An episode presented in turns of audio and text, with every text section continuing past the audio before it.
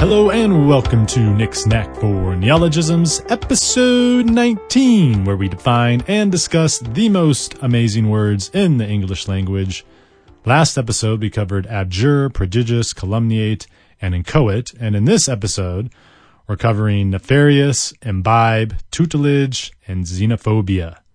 Whew, those are some good words. In fact, I woke up this morning, for whatever reason, I was like, you know, I'm going to do another podcast, and the first word that popped into my head was nefarious. And I was like, we got to cover nefarious if we haven't covered it already, because nefarious is a really good word. So let's start with our first word. Our first word is nefarious. It's spelled N E F A R I O U S. It's phonetic. It's an adjective. Nefarious, N E F A R I O U S.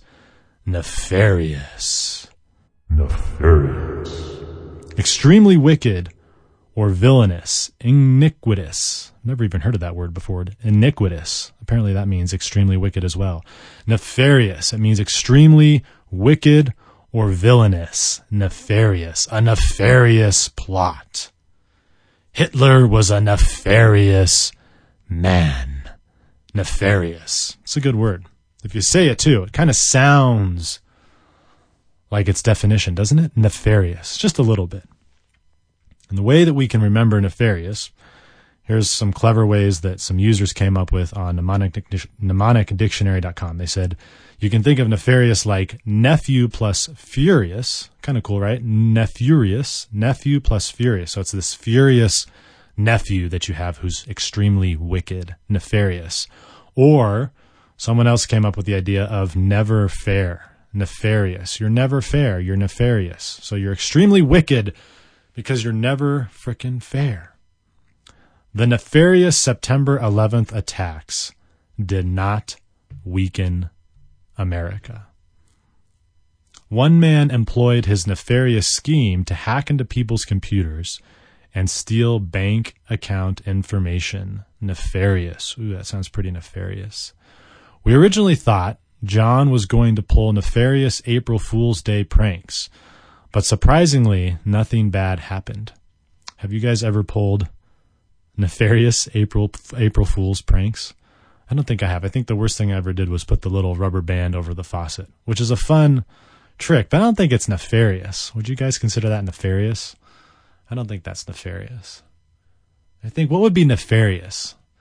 Nefarious would be like, I don't know, maybe gluing the car doors shut, or something like that, to someone's vehicle. Or, I don't know, spray painting their windshield, tagging their windshield. I think that would be kind of nefarious. Racism in the twenty-first century is still a nefarious reality in the world, but we have come a long way in mere decades. Yes, I would agree with that. Racism is definitely nefarious. Nefarious. And for some reason, all right, here's a, I don't know why.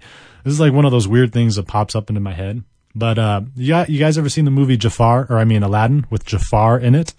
Aladdin is one of my favorite Disney movies, but there's an extremely wicked character named Jafar.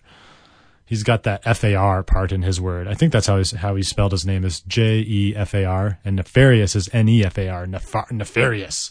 Jafar was a nefarious villain in the Aladdin movie, so that's another way I remember it. Nefarious. It's a good word. You actually hear nefarious pop up from now and then. It's not just one of those words that people memorize for no good reason. It does show up. Sometimes you see it in newspaper columns and things like that. Nefarious. All right, let's move on to our next word, which is imbibe. It's kind of a silly word. Kind of fun to say. It's spelled I M B I B E, imbibe. It's phonetic, I M B I B E, imbibe. It's a verb. And it simply means to drink, more or less. That's when you hear it. Just think of imbibing as drinking. They're synonymous. He imbibed great quantities of iced tea. To drink, to consume liquids by drinking or to drink. Or here's something else that's kind of interesting. To absorb or soak up as water, light, or heat. I did not know it, it could mean that. That's interesting. To absorb or soak up as water, light, or heat. Plants imbibe moisture from the soil. Here's something crazy. Here's a third definition for kicks and giggles. To take or receive into the mind as knowledge, ideas, or the like. to imbibe a sermon, to imbibe beautiful scenery. Interesting. So you can see, I love that. That's what's neat about words. They have flexibility, elasticity to them. You can see how kind of absorbing or soaking up could also mean, well, we're going to extend it to receive into the mind as knowledge, ideas, or the like. Imbibe. After imbibing the conversation between the priest and the counselor, great wisdom was imparted upon me. I don't know, just some silly example I came up with. Imbibe. But usually, usually when you hear the word imbibe, it just has to do with drinking. Imbibe. Oh, and the way that I remember this word, imbibe, it has the word bib in it. And when I think of imbibe, it's usually has to do with alcoholic beverages and people being drunk. That's the context it's usually used in, imbibing great quantities of alcoholic beverages, something like that, right? When someone is imbibing, I just think of them having to wear this bib to cover all the drinks that they're spilling on themselves. I am B I B E, imbibe. So I think of a bib and drinking, and yeah, for whatever reason that sticks in my head. Best practices dictates that anyone who intends to imbibe alcoholic beverages should make sure to have dependable transportation to get home. Yes, my friend, never drink and drive. Despite being unable to imbibe cocktails with her friends, Jonathan probably had the most fun at the wedding reception. I just realized that I changed the sex of the person that was in this word because I couldn't pronounce, or the sentence because I couldn't pronounce their name. Yeah, I guess it's Marielle. Despite being able to imbibe cocktails with her friends, Marielle probably had the most fun at the wedding reception. Cool. Every morning I like to delay the start of the workday, go outside on the terrace and imbibe large quantities of sunshine and fresh air. Ooh, I like that. They're just soaking up. They're imbibing large quantities of sunshine and fresh air. Doesn't that sound nice, just to imbibe that?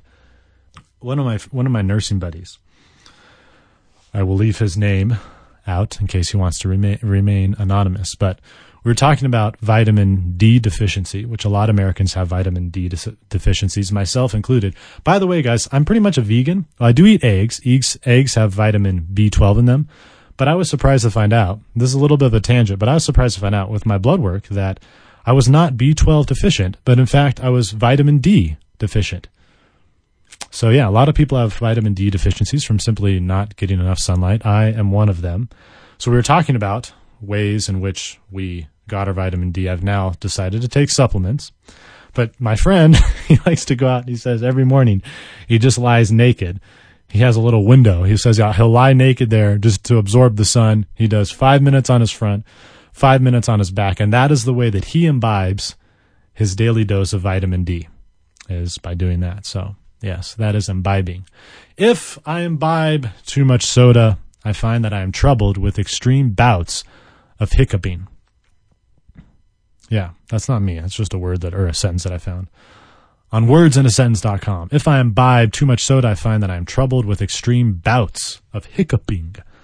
Yeah. Do you guys know the way to get of, of to get rid of hiccuping? At least it works for me. Is you do a handstand. You could do it against the wall, or just like a headstand, and then you swallow uh, a cup of water. I swear it works. Always gets rid of hiccups. I don't usually get them that often, but when I do, it's what I do, and it works. All right, that's imbibing, you guys. Imbibe just simply means to drink. Let's move on to our next word. Our next word is very fun. Very fun. It's a very fun word. Tutelage. Go ahead, say it. I know you want to say it. Say it. We're not continuing until you've said it. Thank you. Tutelage. See? That's all I had to say. Tutelage. It's a fun word. Tutelage. My tutelage. I believe it's an adjective. No, sorry, I'm wrong. It's a noun. Huh. Apparently I don't know the difference between an adjective and a noun. It's a noun. It means the act of guarding, protecting, or guiding, office or function of a guardian or guardianship. So protecting, guardianship, something along those lines is tutelage. However, usually you'll find it more along its second definition, which is this: instruction, teaching, or guidance. So usually when you hear the word tutelage, you just think, oh, it just means under someone's tutor, under someone's guidance. Under their tutelage, I learned French, something along those lines. It's spelled T U T E L A G E. It's phonetic, tutelage, T U T E L A G E. Tutelage. His knowledge of Spanish increased under private tutelage. Under my tutelage, sir, you're going to learn a lot. Lots is what I promise. This is another This is another Sean Connery word. I think a lot of sh- words are Sean Connery words. Tutelage is definitely a Sean Connery word. Tutelage, the state of being under a guardian or a tutor. And that's the way that we can actually, I like to remember it just like that. Tutelage has the word tutor in it, very similar to tutor. Tutelage has that prefix, that word fix. Word fix has that word fix in it, you guys. That word root, tutor, tutelage. If someone is, if you're under someone's tutelage, they're probably your tutor. That's how I remember. Plus, think of it this way. Tutor plus age. Tutelage has the word age in it. Someone, if you're under someone's tutelage, they're probably older than you, and they're a tutor. Yes, tutelage. Instruction, teaching, or guidance. Tutelage. If you're a mentor, you are probably someone's tutor, and you're probably giving them tutelage, your tutelage of some kind. Tutelage. Under the coach's tutelage, James became the star of his college basketball team. Yes. Jose learned how to be a landscaper under his father's tutelage. At the driving school, students learn under the tutelage of certified driving instructor. And you can see that usually the word tutelage is preceded by the word under. Under somebody's tutelage. That's usually when you see it. Under so-and-so's tutelage. Many of the teachers at our school were once students under the current principal's tutelage. Fun word. I mean, it's just fun to say. Tutelage. You got to know that word because it's fun to say. Tutelage. Guidance, teaching, instruction, all of those things fall under tutelage. Those would be synonyms. All right. Let's move on to our f- last and final word. This is a great word. Xenophobia. Xenophobia. Any idea of what that might mean? I mean, you know what phobia means. Fear of things, right? But xenophobia. Some people say it's xenophobia. I think it's xenophobia. I think xenophobia sounds cooler. And really, I mean, it's kind of arbitrary why xenophobia pops up on so many little G R E, S A T type tests. Because if you Google phobias, there's like a, there's a there's a phobia for everything out there. Seriously, I mean, there's a phobia. You could have a a, a fear of of an elephant's foot. And I, I say that because I'm looking at a picture of an elephant right now. I don't know why I am. I just am. I like elephants. I'm looking at an elephant. You could have a fear of an elephant's foot, and we could call it, what do we call it? It'd be like, let's see, the root for feet is like P's or peds, so we'd call it ela, elepedophobia. Are you elepedophobic, dude? You're, don't don't tell me I have ele, elepedophobia, fear of an elephant's foot, because I have that same phobia. How weird that we both have the same phobia. Yeah, but anyhow, it's arbitrary that xenophobia comes up on all these G R E word lists, question quizzes, quizzes, whatever things, because there's so many phobias. Why xenophobia? So there's probably there's probably a history behind it of some kind, right? I mean, I know I know the United States has a history of xenophobia, right? All of our wars, and even now, I think we're a little bit xenophobic. But why xenophobia? Why is it? I, I think it's because the word sounds cool, right? Or like arachnophobia. I mean, that sounds really cool. Well, that's like hydrophobia. That's boring. Fear of water. I'm hydrophobic. I actually am kind of hydrophobic. I do have a fear of water. Large quantities of water tumbling towards me, also known as waves. Yeah, that's it's very scary. Very scary. I'm a bit hydrophobic. But, I mean, would you rather be hydrophobic, xenophobic, or arachnophobic? They're all pretty cool. I'd, I'd prefer to be xenophobic or arachnophobic. Because they sound, anyhow, we should probably talk about the definition before we start throwing out the words so much, you guys. Where are we going with this? Where are we going? All right. Xenophobia. No one really wants to be xenophobic, in my in my opinion, because it means a fear or hatred of foreigners, people from different cultures or cultures or strangers. So I guess maybe we're all a little xenophobic. But I think of xenophobia as a fear of, of foreigners, more so than I do of strangers. But, and in, in the context with which you normally will see the word, xenophobia certainly means fear or hatred of foreigners, not strangers. Fear or dislike of the customs, dress, et cetera, of people who are culturally different from one's self. Ooh, ooh, I like that. That's a little, that's a little softer definition of xenophobic. Are you xenophobic? You sure? You don't have a fear or dislike of the customs of or dress of other people because they're culturally different from yourself? Are you positive? I think, I think, and I might even include myself in this, maybe I think everyone might be a little bit xenophobic. What do you guys think? We might have just a little subtle, very soft, watered down xenophobia. I think I've gotten better over the years. Not to say that I've ever been xenophobic of any kind. I actually think I'm probably one of the least xenophobic people that I know, because at the heart, I just know people are people. No matter who you meet, everyone wants kind of the same thing, no matter how they dress, no matter how they act.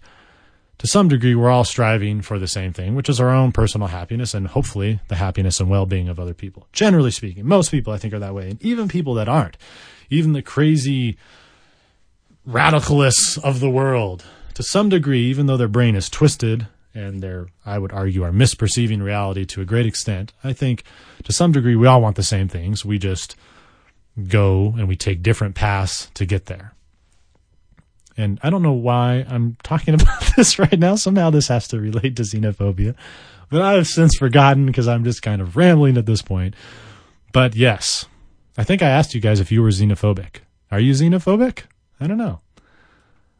I think uh, I think some people can get triggered by certain dress, certain religious dress, Islamic dress, very conservative, biblical dress, you might call it. I think sometimes people can be xenophobic towards those type of people, but I don't think I am. I think it's just curious. In fact, I, I prefer to meet people who have different beliefs than myself because they're more interesting. They're kind of fun to talk to. It's like, uh, I don't know, having an interesting conversation with someone. You know you're not going to talk about the same crap because you guys have completely different values and beliefs and all that. So xenophobia. Well, any, anyhow, what the heck? All right. Can I just, all right. How are we going to remember xenophobia? All right. This is the way we're going to remember it, guys, because I can think of no other way. Xenopho. So we all know phobia stands for fear. And then if you look at the word xeno, and I forgot to tell you guys how this is spelled. Let me tell you how it's spelled. X E N O P H O B I A. X E N O, right? So we're saying xeno, xeno. I guess the X, it's not like exo, exnophobia. It's xenophobia. X E N O P H O B I A. I'm pretty sure it's phonetic because I think X is often pronounced like that Z with a Z sound. So the way we're going to remember this is we're going to look at xeno, X E N O, and we're like, what the heck is that? That's foreign to me. And then we're going to see phobia and we're going to say, oh, fear of foreigners, fear of what's foreign. Xenophobia. And I think you could you could probably use this word a little more elastically, a little more flexibly, a little more flexibly. Yeah, whatever. And just say that, you know, xenophobe could be someone you're just, if you're scared of foreign things, which is why you could be scared of strangers, then you could be xenophobe. So you could use it very elastically and say, well, um, I'm just scared of what's new. That would be a very watered down definition of a xenophobe, is someone who's scared of new things or of things they've just haven't had a lot of exposure to. Xenophobe. Shane's xenophobia prevents him from going to social events where there are people he does not know. If xenophobia did not exist, racism would not exist because people would not dislike others because of their differences. Huh. I don't know if I, I don't know if I'm buying that. If xenophobia did not exist, racism would not exist. That's pretty strong. I, I don't, I think they're similar, but I don't think they're entirely the same. Racism, I would, I would say is, is a prejudice against someone for the color of their skin, or maybe you're not valuing someone, or you're, you're thinking that someone's characteristics are predetermined by the color of their skin. Whereas xenophobia, you might say, well, they're predetermined by, actually, I don't know. Xenophobia is just a fear of foreigners, a hatred of foreigners. So I think they could be similar, but I don't think skin color. I think skin color is sort of at the root of racism, whereas xenophobia, I don't think that has anything to do with skin color. But they're certainly similar, and they could certainly overlap one another. As a foreign aid volunteer, you should not have a case of xenophobia that hinders you from socializing with people. Yeah. I would agree. The dog's xenophobia causes him to bark at everyone he does not know. Ooh, I like that one. That's a good example. The dog's xenophobia causes him to bark at everyone he does not know. I think almost all dogs are xenophobic, aren't they? Actually, have you ever met those dogs that aren't? And you're like, dude, what are you? Like, that's not the way a dog, you know, the dog you just meet a new dog and he's just super happy to see you. and you don't even know his owner, and you're like, okay, this is weird. Your owner has not given you approval to be this nice to me yet, and here you are licking my face. What are you doing, dog? That's not what dogs are supposed to do. You're supposed to be territorial. You're supposed to bark at me. You're supposed to sniff me vigorously, and then, and only then after your owner has approved me, can you then be nice to me. That's what a dog is. But like, like my pit bull is a little bit like that. You know, I know pit bulls kind of have a bad rap. My pit bull is a very personable dog. I mean, she goes up to toddlers and she'll lick their faces. She loves people, especially little kids. She loves them, loves them to death. And I'm kind of like, Meg, you know, you're a pit bull. I want you to, you know, just put on a show every now and then, act tough. And she doesn't do that. My, my border collie, she's crazy. Our border collie is just, yeah, she's the exact opposite. She has the stereotypical xenophobia you would expect from a dog. If they're strange, she barks at them. And if I'm, if I'm walking down a street and I'm passing by a tweaker or somebody who looks a little sketchy or who isn't dressed up to my dog's standards, she will bark at them like she wants to, I don't know, like she wants to attack them. Yeah, and then my pit bull will just kind of wag her tail. Sometimes my pit bull can be a little xenophobic if the person is very, you know, those shady people, you just walk by them and they just seem sketchy and they're push, putting off sketchy vibes. If they're doing that to the nth degree, my pit bull will kind of do the same thing. But for the most part, my pit bull is very happy to meet people, and my border collie is very xenophobic. So, yeah. All right, you guys. I feel like I'm all rambled out at this point. So that's going to be our podcast. Let's go through our four words, see if we can remember them. First word was nefarious. Nefarious. And I offered you the mnemonic of Jafar from Aladdin. What does nefarious mean? Yes, very good. Extremely wicked or villainous, nefarious. Our next word was imbibe, and the mnemonic that I gave you was a bib that I have to wear when I imbibe. That might have been too much. When I imbibe stuff. What does imbibe mean? Do you guys remember what I imbibe? Well, what does imbibe? Yeah, you can tell I'm just rambling. I'm rambling at this point. What does imbibe mean? Bueno, imbibe means to drink. We might imbibe water if we're thirsty. Our next word was tutelage. What does tutelage mean? I can't give you the mnemonic for this one because it's, yeah, it's just too obvious. I will say that we mentioned age in it and that those with tutelage often are older. Tutelage. What does tutelage mean? Good. It means instruction, teaching, or guidance. Under Mark's tutelage, you learned how to dunk a basketball. And our last word, oh, the word that we just talked so much about, was xenophobia. My dog has xenophobia. What does xenophobia mean?